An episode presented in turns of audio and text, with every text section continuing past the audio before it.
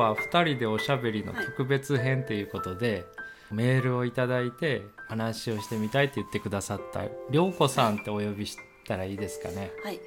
はい。よろしくお願いします、はい。お願いします。なんかあのメールをくださったきっかけとかあったんですか？あーあの本当にはい。1ヶ月ぐらい前だと思うんですけれどもそうですよね、はい。多分、うん。れ？あメールくださったのはあそうですよね。1そうそうそうヶ月ぐらい前ですね。はい空いてしまったのでその時の気持ちがもうわからないんですけど、そうですよね。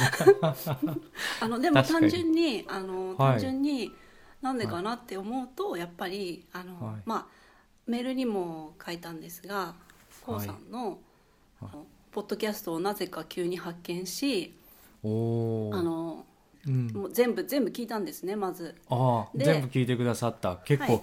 数が多かったと思うんですけど、そうですね。一本も長いですしね、あ そうなんですよね。もうちょっと短くしろって言われるんですけど。やいやいやなんかでも私全部、あの動画とかそういう音声とかも全部大体2倍速で全部聞いちゃうのでああそんなに思ったほど長くはなく、うん。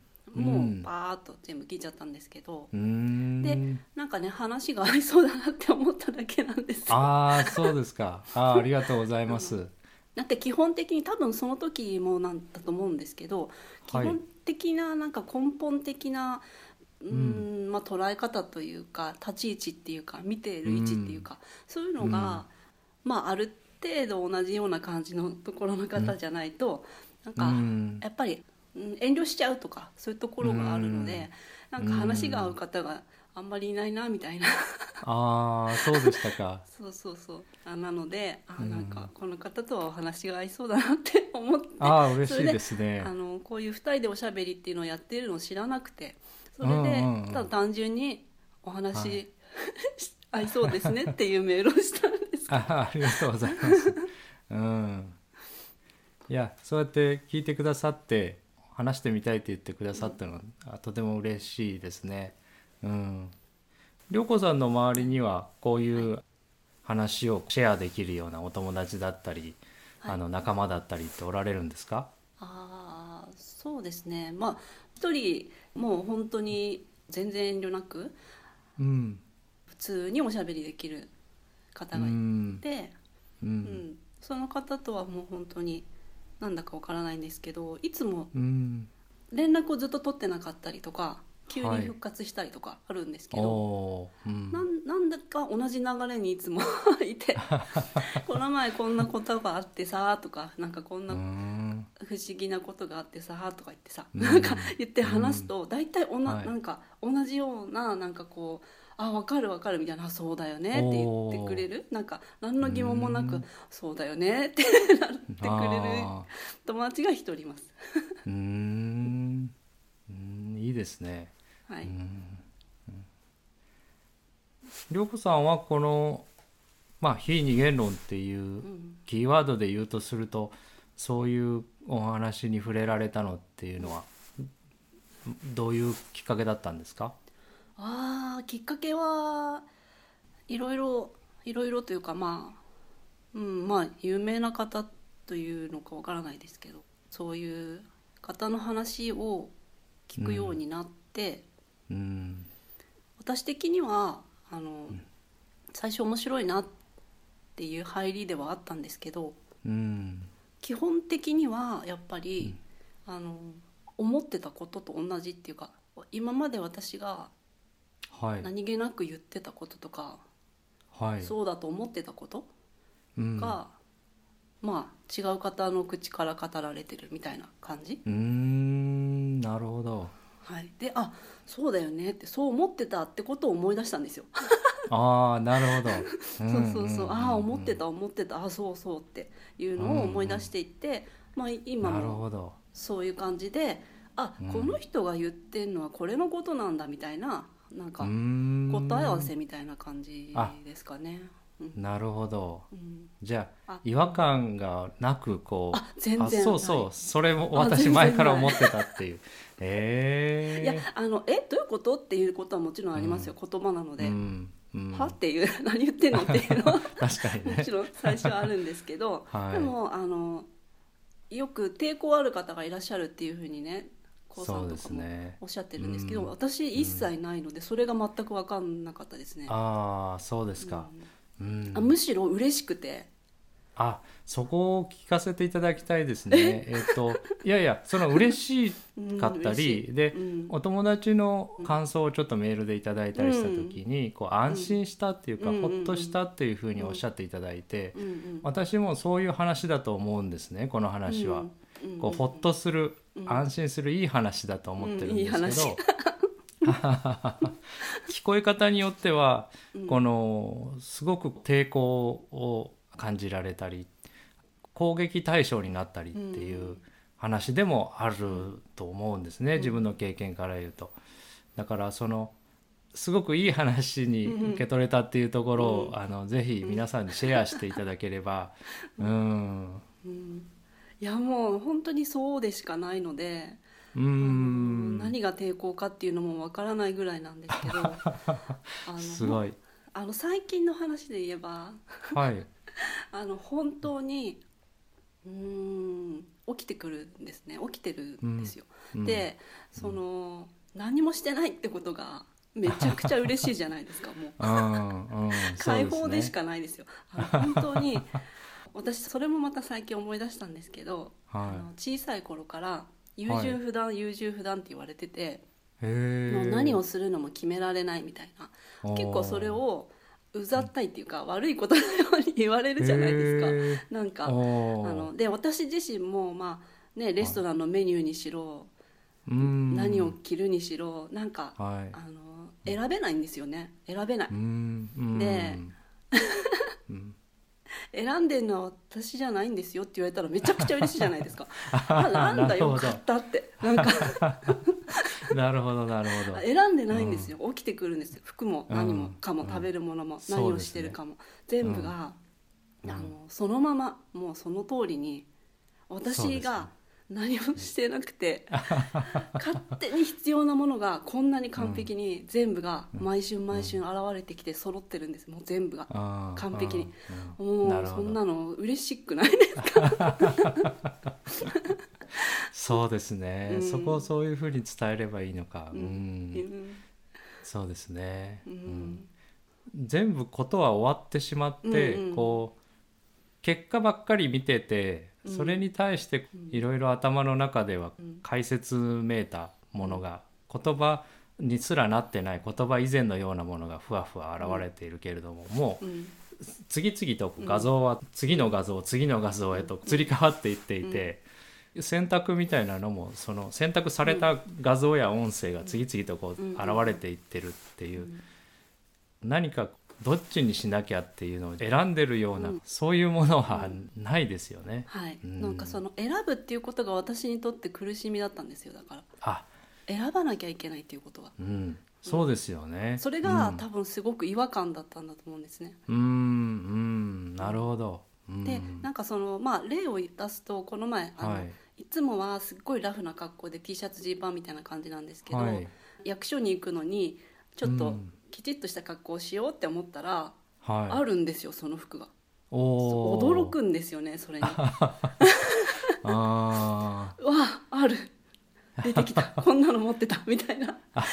持ってたわけじゃないんです。本当にその時現れるんですけーど、うん。なのでああと思ってもう全部がそうだ、寝ようと思ったらベッドが現れるし、うん。思ったらじゃないんですね。もう入ってるんで、うん 面白いんですよねそういうのが。でも全部が驚きでもあるし、うん嬉しいし解放でしかないと思います。あとなるほどね。あのやる気がないんですね私。基本的に。あ 小さい時からあうん。のやる気がないというかまあやる気がないっていうのはうんなんかこうやる気がないっていうのはただ本当にそうやって起きてるのでなんでそう起きてるか自分もわからないし説明がつかないのでそこに何もないんですけど私は。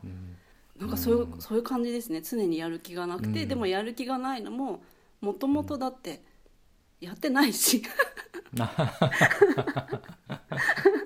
うん。んなんかそういうところがそのメッセージを聞いてうん。ああよかったと思いましたね。ああなるほど。うん。そのままの自分でただただありのままでうん。これで一番気持ちがいいしうん。それでいいっていう。うん。そう全工程よね。です。もう完全に全工程なので、あの、うん。そういう勝手ななんかうん、うん、ダメダメなのかなっていうのを解消してくれましたね。うん。うん。うん。なるほど。だとするともう本当に安心な感じをこう、まさにうんうん他の人の口から表現してくれてるっていう感じですよね。まあみんないろいろそのようにうん表現するんだなっていう、なうん。その安心な感じってもうちょっとうん。陽子さんのうん口からうん。皆さんに伝えるとしたらどんな風になるんでしょう？それはは特殊なものではなくてみんなそういあうはい。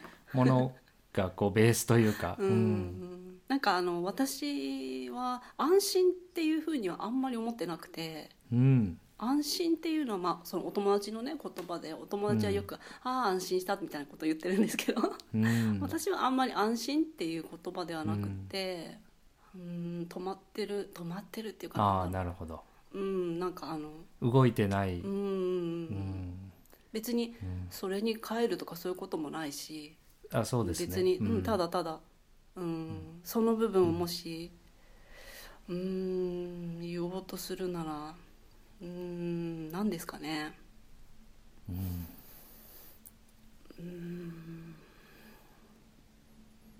うん分からない。ただあるものですよねやっぱり、うん、そうですよね、うん、そこがあのこの話の核心のところで、それ以外のところは全部ストーリーなんですよね、うん。本当は、安心したとかうん怖がってるとか、うん開くだとかうん閉じるだとか全部ストーリーなんで、二次的なうん。三次的なすごくもっと飛躍したものですね。はい。そうですね、うん。なのでそこのそのうん。ただあるものみたいうん。なものは、なんか説明するものではなくて、涼子さんが、うん。あそうだこれずっと、うん。っていうか常にこれっていうふうに、んそそこを見つ見つけるっていう言葉は変ですけど、うん何かあったんですかね？その話の理解だけではそこはなかなか伝わらないところというか。うんうん。あのーまあよく言われるのが、はあのー子供の時からずっと変わらない年を取らない、うん。自分がいくら姿形を変えようとも、変わらないものっていう風い、なうん感じの表現をされる方多いと思うんですけどうん。あこれのこと？みたいな、うん。あそれのことそうやって言ってんだみたいな。うん。うん。それっていうのもなんか変ですけど。うん。うん。なんか皆さんうまいことおっしゃるなって 思うんですけど。あうまいこと言い過ぎて惑わしてるのかもしれない。あのそれを見ようとしに行っちゃうからですよね。掴みに行こうとしちゃうからですよねそれを。うん。うん。あの私が最近また爆笑しちゃったのは、はい。なんか私がいないっていう言葉なんですね。ああ私がいないっていう言葉がもうねなんかね引っ掛け問題引っ掛け問題だし あのトリックですね。一つのトリックだなって思いました。もう全部のことがそうなんですけど、うん。私がいないんだよって言われたら、私があるが発動するんですよ。それまで全然いなかったのに。もういつもいない。いつもいないんです。当たり前なんですけど、うん。当たり前にいつもいない。いつもいないですよ。いないしあの普通に考えていないしよくよく見てもいないし、ないないんですけどいないよねって言われちゃうといるが現れちゃうんですよね。あるが、うん。なんなんていうのかな、うん。いないって言われちゃうからその概念がそこに生まれるんですよ。どだから、あのそうやって言っちゃったことがもう概念を作る一つの、うん。うん、なんていうのかななるほど。きっかけになっちゃう、うん。いるよいるよってなっちゃう。いないって言われるからいるよいるよってなっちゃう。いつもいないのに。いないっていうかないのに、うん。面白いなと思って、うんもう引っ掛け問題いっぱいあるなと思って。うん。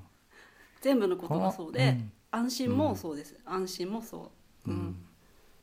安心の反対って分かんないですけど安心があると安心じゃないがある、うん。うん。起きてくる。起きてくるっていうか安心するためには一回不安になってないとダメですよね。あそうそうそうそうなんですよ。私がいないを知るためには完全に私がいるを信じないとダメだし問題がある世界っていうのを作らないといけないんですよね。わざわざ。一瞬にしてもそれはね立ち上がっちゃいますけど対象が、うん。うんそうですね。うん。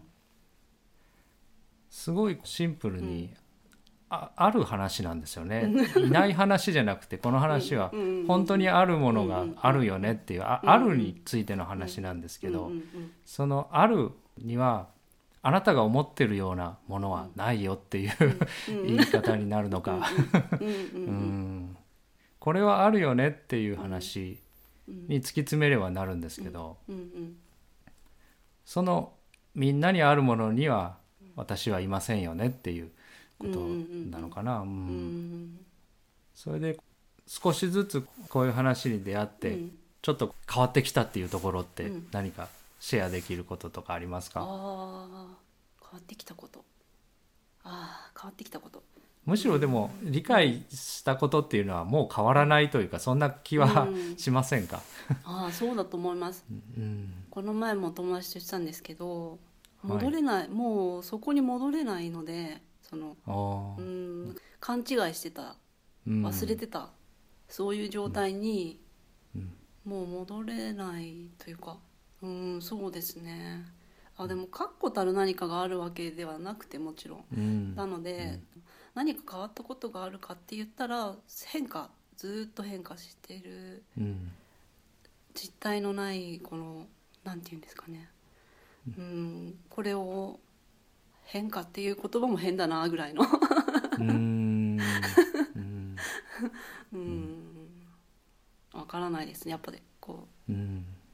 比較する対象するっていうことを多分どんどんどんどんしなくなってるんだと思うんですね。うん。だからうん。この前もお友達に、まあ、でまた違うお友達に、あのはい。いろいろ引っ越してるからね、うん。どこどこが良かったとかあるの？って聞かれたんですけどうん。ないんですよねそれは、うんうん なるほど。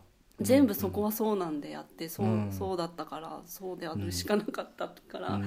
何にも、こここが良かったとかこっちが良かったとか、うん。あそこは良かったとかがあんまないっていうか うん。ああそうですよね。うん。こう変わっていき続けるだろうと、うん。あの確信してるけど、うんどう変わってるのかも把握してないし、はいはい。どう変わっていくのかもわからないし、はい変わっていくの止められないですからね。どもどんどん変わってきますからね。うん。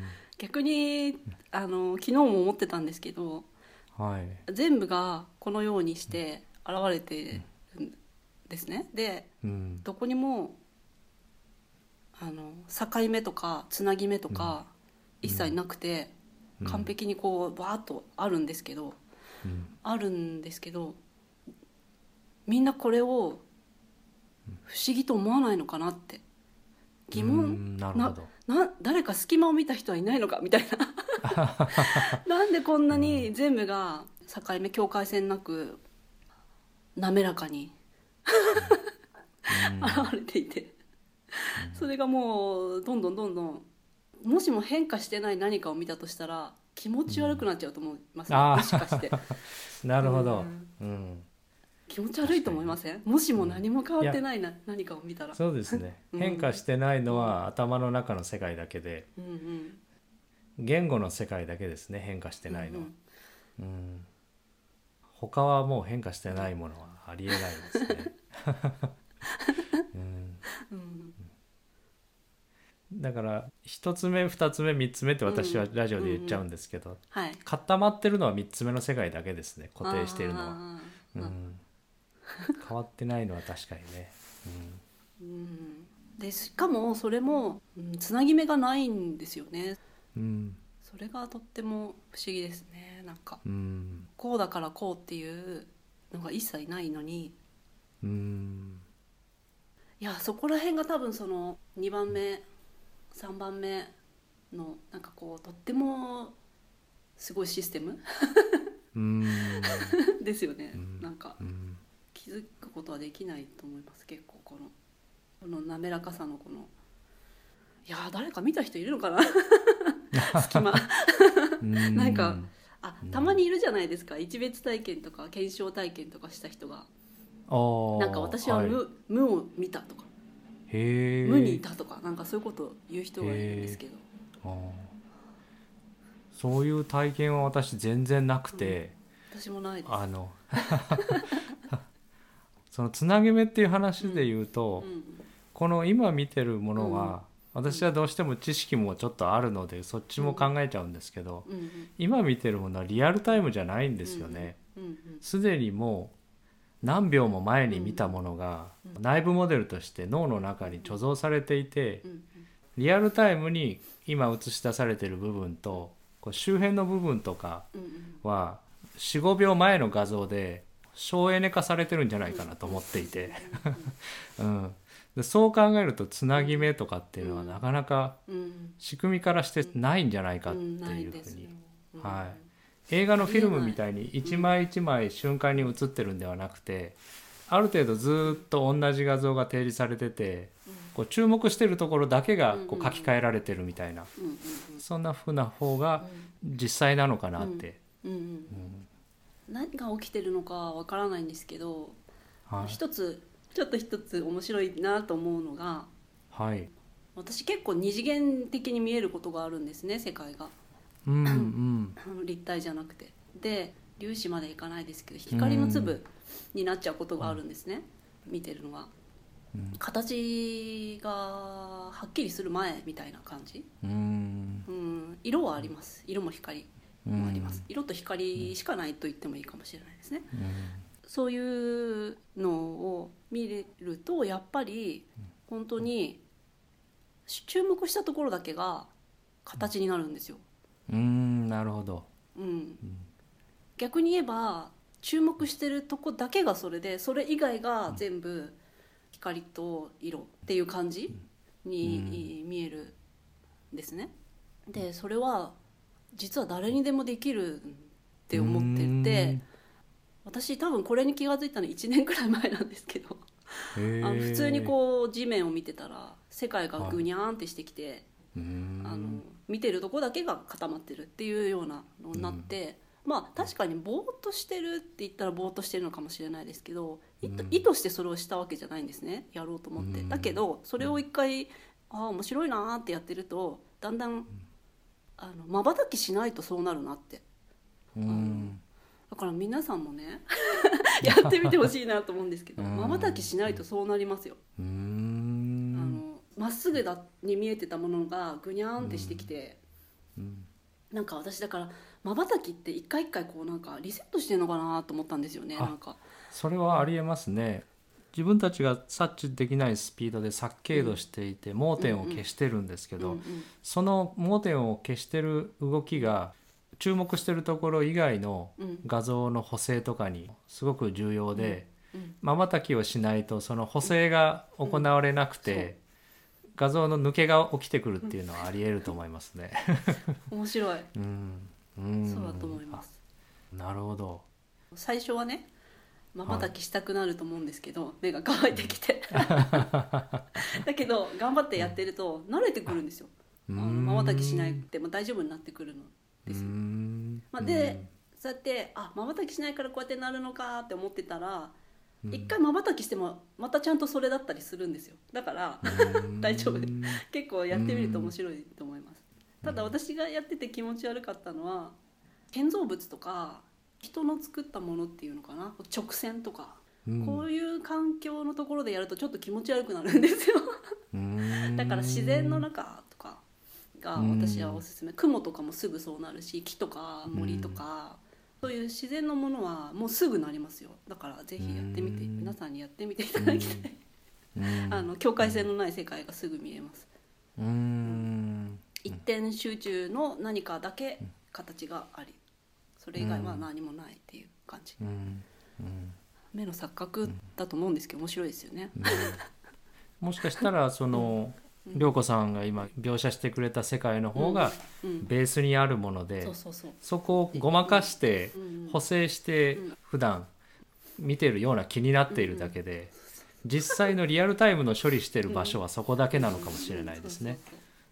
感じがします。もう全部光と影とか見えてるものとかが結構反転してきたりとかやっぱりうん。本当に概念な何何でこういうふうに形づけてんだろうなって思うとやっぱりそうなんでしょうね、うん。まあだいぶ後の何秒も後になってからこうしてるんだなっていう、実際に元の電磁波とか音波とかがある世界とうん。そこから作り出して変換された後のちょうどネガとポジのうん。関係のポジの方の画像っていうのは自分たちが知識で信じ込んでるよりはるかに曖昧でうん。不確かでそんな境界線とかがないものだと、うん、私も思いますね。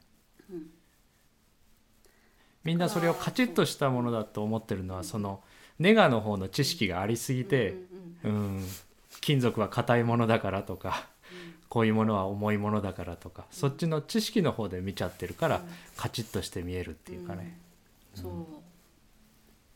なんですよね。だからそのさっき言った本当にきちっとした服が着たくて着たくてというかちゃんと現れたっていうのもうん。そうなんですけどベッドがあるとかうん。それもそうなんですけどなんかその non-duality の方が言ってらっしゃったことがそういうところからも結構私はああそういうことかっていうふうに思いましたね。うん。こう一瞬一瞬現れてくる。ない他にはないんですよね。他にはないんですよ。全然ないんですよ 他にはないんです。現れた時だけ現れる。ないんですよね。いつもない。いつもないんだけどうん。その時だけ。毎春毎春現れる。その部屋の向こうとか。うん。今思ったからあるけどな今なかったし、まさにその通りですね。部屋の向こうとかね。部屋の向こうに行った時だけ現れますからね。で、私のお母さんとかもお母さんのことを思った時だけお母さん現れるし。うんそれと一緒で私もそうだし私と思った時だけ私が現れるし、うん。もうそういう感じです全部が。うん。でなんかそういうことをやってるとなんでなんかこうやってあんな世界なのにこうやってちゃんと地面があって歩けるんだろうとかって思いながら歩いたりとかうん。そういうことをなんかいつも普段ワクワクワクワクっていうか 楽しんであ。あなるほど。うん。そうそうなんでこうなってんだろう。不思議な世界だなって思いながら。うん。うん。でもそれもあの k o さんがおっしゃってくださったあの前衛美術みたいなうん。例えはい。あのすごいまあなんかこうバーって何もないとことかはい大会とかがあって、そこに脳みたいなのがあってそこにうんクラゲみたいな足がバーって出ててってはい。言っててそれの話でそのテレビみたいのがあってそこのテレビになんでただただ映し出されてるはい。それ、うんうん。それ。それって思えばまあ納得かなって思って なんで歩けるかってことですよ。歩けるかとか、うん。なんでこうして見えるかとか。なんかそういうこととかも、あただそういうふうにそこに現れてるだけでもっと、ぜうん。あの一歩も動いてないしそこから一うん。歩も動いたことないし動けないしうん。動けないんですよね、だって。うん。ただただそこにこう現れてるものなんだと思えばはあなるほどね、と思って。うん。うん。そこの一歩も動いていない動けないっていうのって、はい。はい。なかなかパッと聞いて理解するというか、うん。うん。納得するのって難しいところですよね、伝えづらいところというか。私でもその最初にそれをその概念っていうかそれに気づいたというか出会ったというかわかんないんですけど湧いてきた時は、はい。あでもなんだそうだったのか早く言ってよって思いましたね。なんだなんかなるほどねみたいな。なんか、あのよくテレビゲームとかの例えをされる方もいらっしゃいますよね。中心に主人公みたいのがいて、その周りの画面がずっとうん。たただただこう動いてるだけで、そのマップ上を歩いてるような感覚。うん、なんだって思いましたね。そうかそうかと思って。私昔話したところちょっと触れていただいたので、この話かなと思うんですけど、はい。モノクロの砂浜というか海辺のはい。海岸にポツポツポツとテレビが捨てられていて、うん。そのテレビに画像が映し出されてるっていう話、でちょっとこうアップデートすると、全くモノクロの世界の中に人間の数だけスマホが置いてある、うん。でスマホの画像はついたり消えたりうん。いろんな画像が映し出されて画像は動いていくんですよね、うんうんだけどスマホの本体自体は動いてないというか。うんうん。そのスマホに当たってる波が変わってるんだけどスマホのうんうん機体そのものは何も壊れていなくて普通に上映されていてそのモニターに映し出されている画像だけが移り変わっているので歩いているように感じていると。でニコニコ動画ってはい。横から文字が流れてくるサービスあるじゃないですか。思考ってああいうものに近くてうんうんもう映し出されてる画像の方は終わってるしうんうん。その言葉を打ち込んで後でこう横から流れてくるのを喋ってる人とうん。画像を作り出してるものは全然別々ですよね。画像の方はもう勝手に外から本体に当たる波によって作り出されてしまっていてうん。でそれを見た感想っていうかおしゃべりみたいなものが頭の中を流れてる。うんでしかもそのおしゃべりっていうのは一人じゃなくてうんうん。複数がうん「いいぞいいぞ」っておしゃべりしたりうん「こんなチャンネルやめてしまえ」とかおしゃべりしてたりこう分裂したようなものがそれもスマホの画面に流れてる。うん。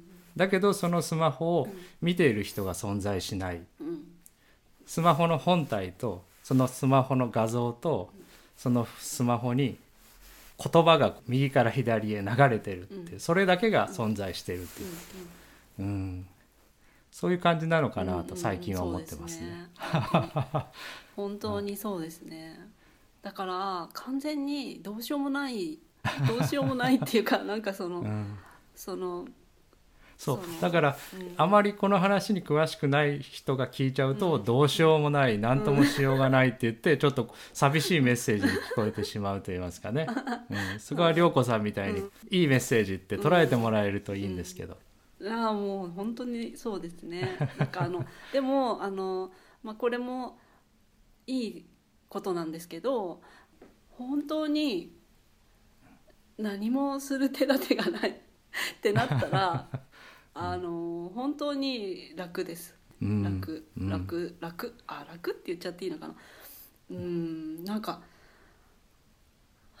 いやなんか本当にそこは全然かな、悲しいとかうん。辛いとか、それすらもうない。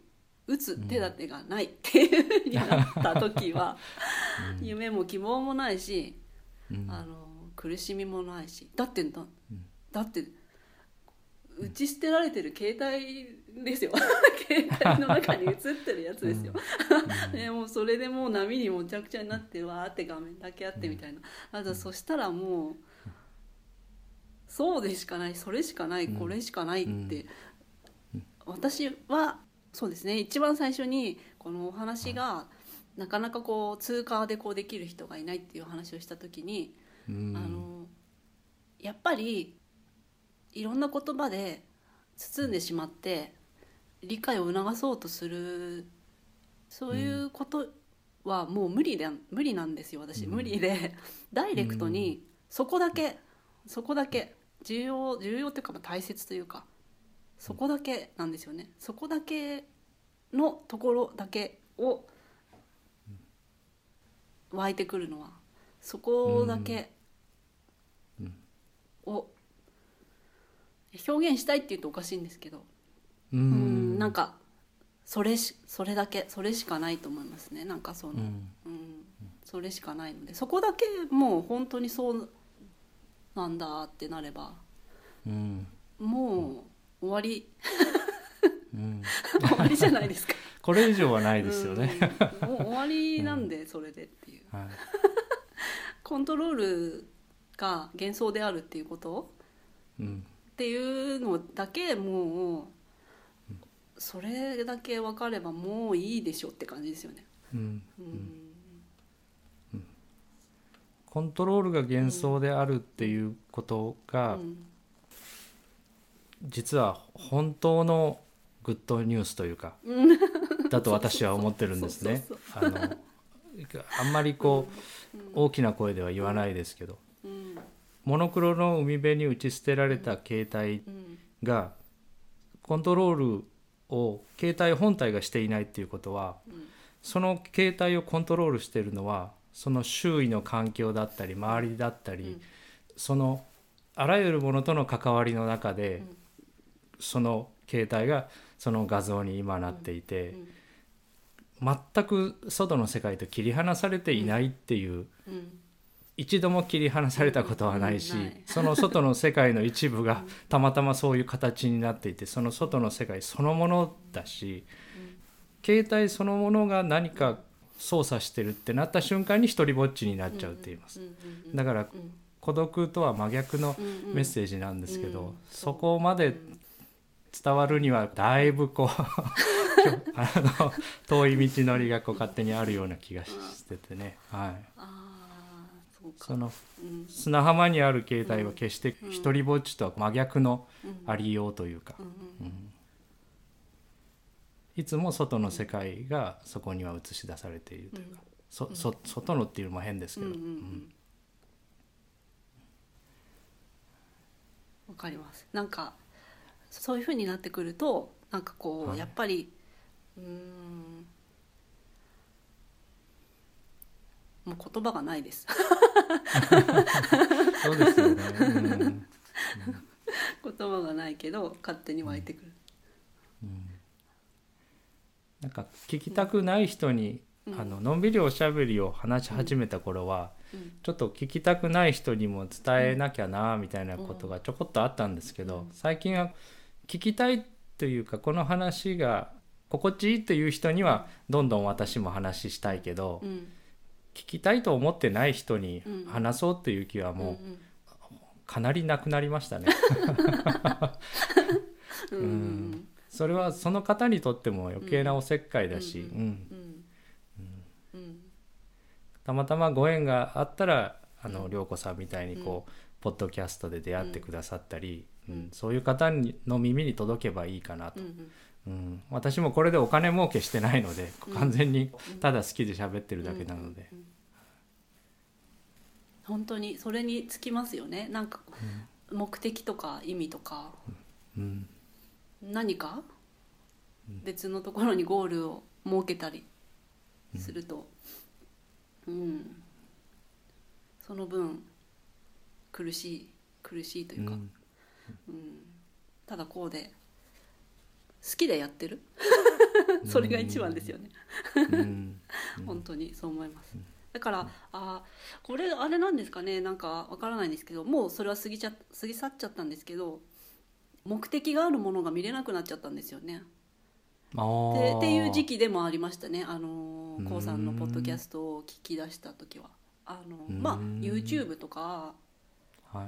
まあ、音声でもそうですけどうんもともとテレビはずっと見ない見てないのでうん。もうこう外部からの情報っていうのは、まあまあ電車の中の広告とか、まあ、そういうものの中にあの意図があるものが気持ち悪くなっちゃってあ見れなくなっちゃってあなるほど。何にも見るものがないなってなったんですね。うん。違和感しかない。もう気持ち悪い。なんか誘導しようとするようなものとか。あそれはすごく私もわかります、うん。こう誘導しようとしてるものがすごくうん。味付けが濃く感じるというか、音量が大きく感じるというか、うん。そのデザインだったり、うん。色色使いだったりにしても、うん。うん。それはそう思いますね。なんかそういうものっていうのは目的だったり夢みたいなもので、どこかに向かわせるというか、い今から切り離す、うん。今こう誘い出されるようなあの、うんうんメッセージで。全然惹かれなくなりましたね。なんかもっともっとの世界？このままじゃダメだよっていう、そこにいちゃダメだよっていう。何かをさせるような、なんかそういうのが、でニュースを全然見ないんですけどそれでもなんかうん。開いてしまっ聞かされたのかな？なんか忘れたんですけど、YouTube の中のネットニュースみたいなやつのうんアナウンサーさん原稿を読んでいるだけの人でさえものすごい感情を込めて言ってたんで、びっくりしちゃって。淡々とそこは読んでほしいなと思ったんですけどめちゃくちゃもうなんかその感情を込めて「なんとかで」とかって言ってたのでもう気持ち悪くなっちゃって わかりますね。うん。うん。喜怒哀楽がこうサービスなんと思ってるんですね。うん。かわしかわいそうな人とかうん。なんかそうしなきゃいけない人みたいなのを勝手に作ってる、そうですそねれがもう本当勘に、違いの上塗りをしてしまうだけになるのそうそうですよねうん。うん、うん、こっちって物乞いの人とかホームレスの人とかすごくいっぱいいるし、あ普通にそうなんですね。はい、いっぱいいます、普通に電車とかでうん。こうやって来るし、うん。子供もなんか演奏して電車の中で入ってきて演奏してお金電車の中で演奏、うん、あそうですそうです。結構それいっぱいあるんですけど、まあ、ギター弾いたり歌歌ったりアコーディオンみたいなのとかもいっぱいあるし、まあ、普通に街中にもたくさんお家のない人がいるしあの、うん。お店の前とかにもなんかもう正座して座ってなんかこうお金を入れるコップだけこう前に置いて っていう人もいるし、まあ、アクティブに話しかけてくる人もいますちょうだいってたくさんいてそれがやっぱりね一番なんか私の中で引っかかってる部分だったんですよね。そこ波風立つ部分があって、うん。あのそれに対して対処しようとしてることが起きてくるんですね。で罪悪感っていうのはやっぱり一番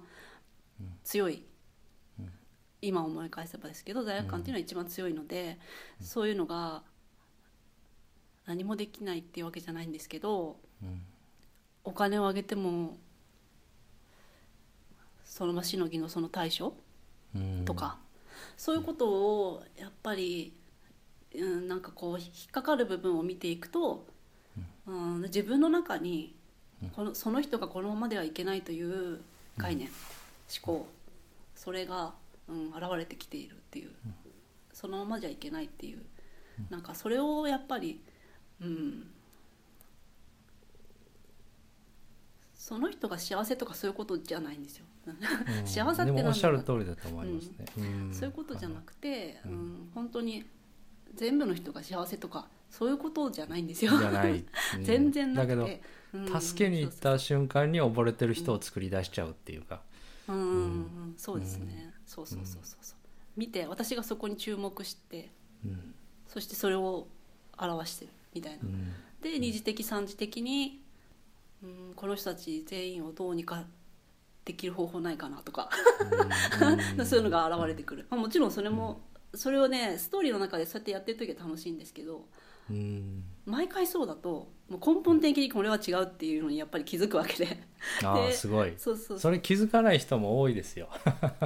いやもういつもそうです。いつもそう。あの あの本当にすごい、うん。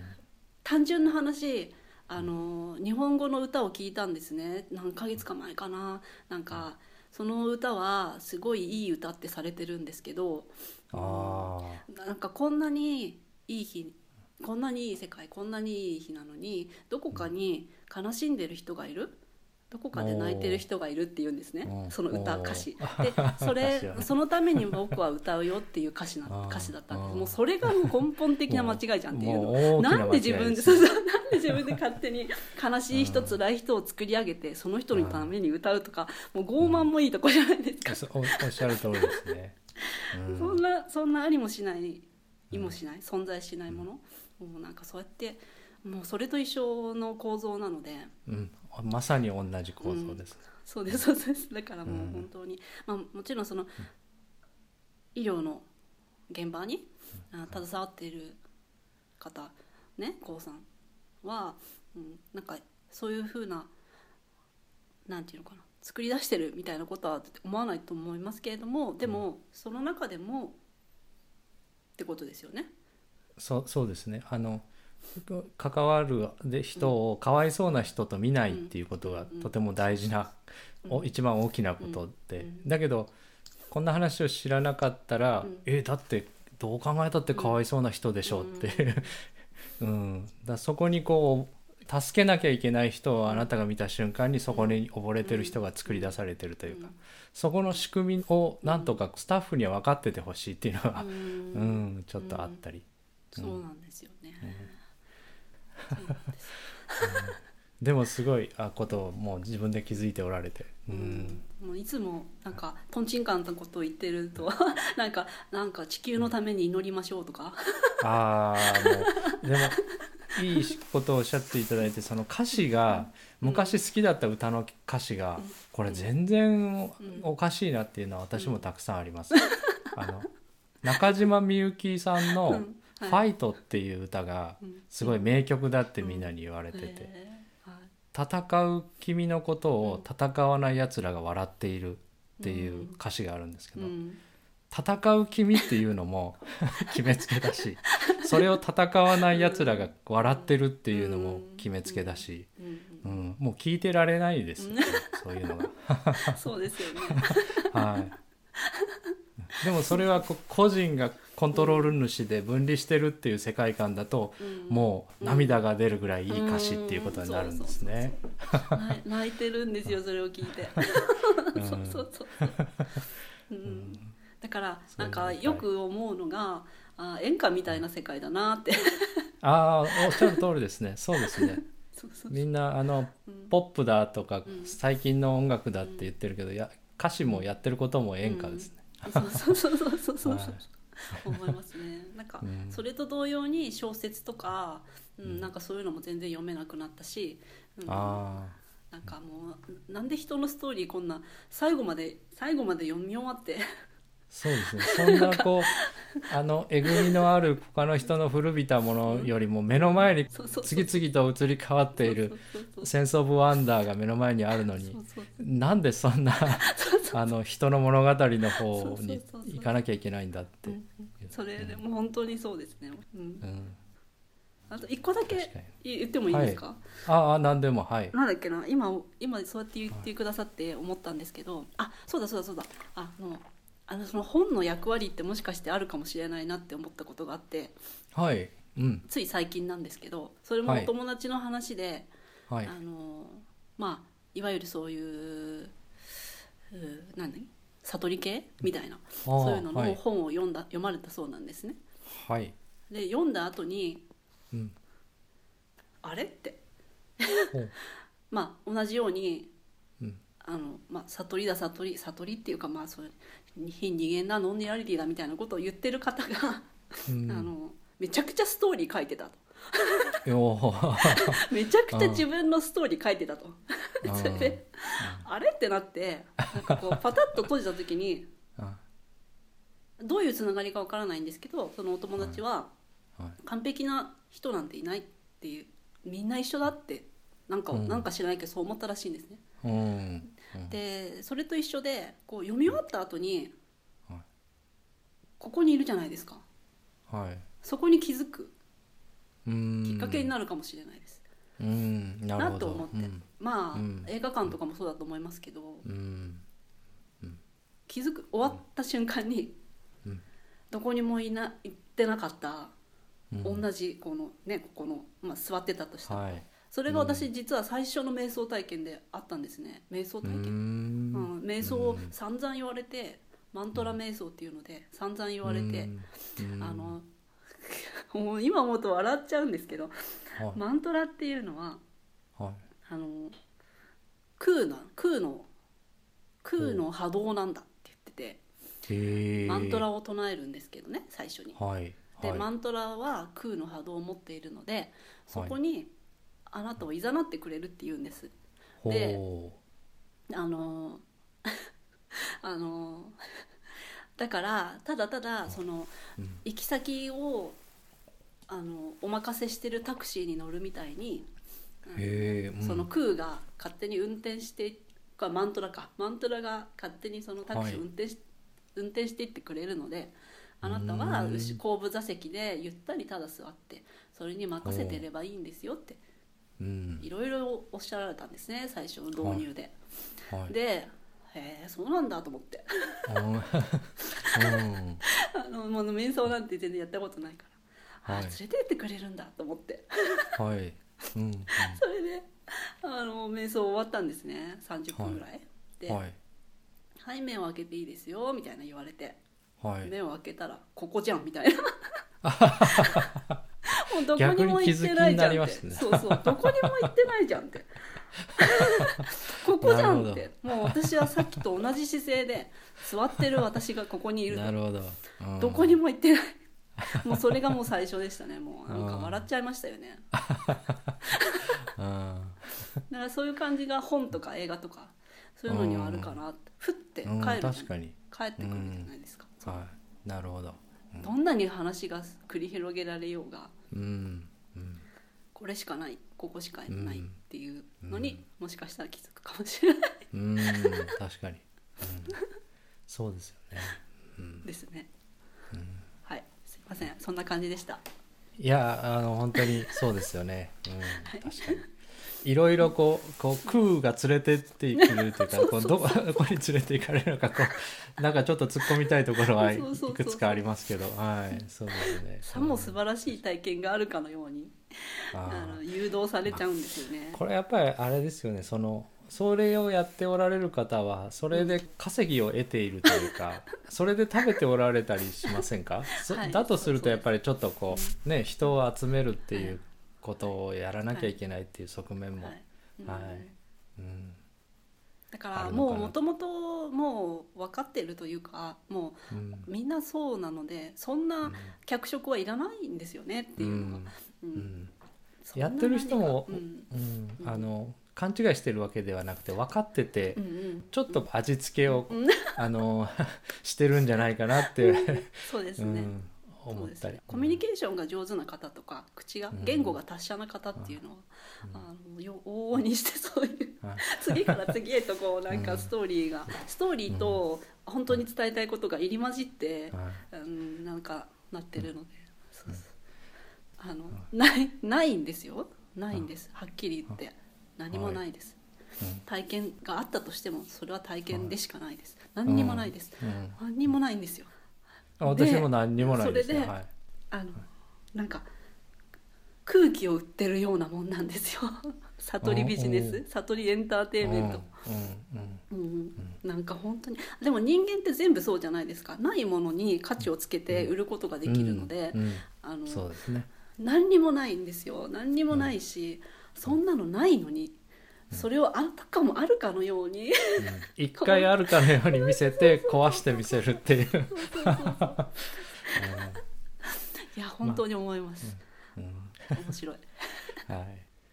だからもう最近はだからそのまあ k o さんのも全部聞き終えてしまって YouTube も全部見終えてしまったので。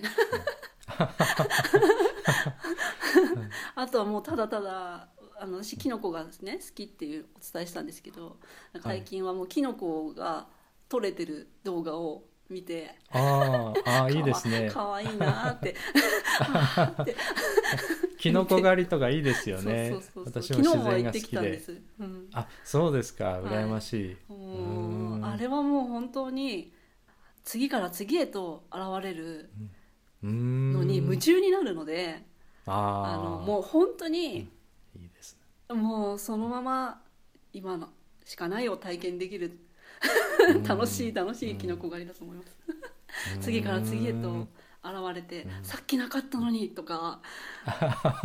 もう不思議なことがいっぱいあってうんそうそうそう、うん。わーとか言って。絶対ないって思ってたのに、わーって大きいのがあったりとかして。うん。なんかそういうのを次から次へとやって、でたまにこう上を見ると風がわーって木がさーってそよいでる、はーってって、うん。うん。もう至福体験でしかないです。うん。うん。あ土の地面も、ね。もう全然もう場所によってふかふかだったりなんかうん。ジャリジャリしてたり、もううん。楽しくてしょうがない、本当に本当はおっしゃる通りなんですよね、うん。一息一息、うん一歩一歩がうん初めてのうん。二度と繰り返されない本当に新しいことだけが起こり続けているんだけど子供の頃は本当みんなそうだったのが、うん。だんだん言葉の考えの世界によってこううん。固まっていってしまって、うん。うん、今涼子さん言ってくださったみたいに、うん。本当はそういう非常にビビッドな世界うん。だと思いますね。うん。まあそこにそういうことのこうし紹介って言ったら変ですけどなんかアンテナがあって引っかかってくださった方にはちょっと、ううん。ん言葉が届けばと思いながら話してますかね。うん。はいだからその本当に押し付けがましくなく k o さんはあの淡々となんか k o さんの研究発表みたいなのを なんかこうなんかこう淡々と やってくださるね。そうだと思いますね、ん。私どっかでねこう喋りながらこれ遺言なんなんじゃないかなとかちょっと思いながらね。誰かに話してるうん。相手が対象がいないんですよ、うんうんうんなんかうん。特定の人に伝えたいと思って話した話も23はあるっちゃあるんですけど、うんでもほとんどはうん。こうなってるよなーってこううん。自分で思うっんて自分でこう腑に落ちたことをこうボソボソ話してるっていうか、うん。うん、まあもまあ遺言なのかまあ人類へのラブレターなのか、言い方はわからないですけど、はい。うん、はい、それがいいつも今こう現れているのがすごくとってもまた不思議ですね。そうですね。うん。うん。だからまたお一人のも楽しみにしてますので、あありがとうございます。またちょっと、うん。あの話してみます、うん、またうん。なんかこうポッと思いついたらポツポツっとはい。言っていただけたら。ありがとうございます。す。はい。はい、すごいあの嬉しいです。そうやって。あの誰かの耳に届いてると思うとちょっと励みになるので、うん、はい、そうですよね。うん。うん。はい。そうそういやありがとうございました。こちらこそ本当にありがとうございます。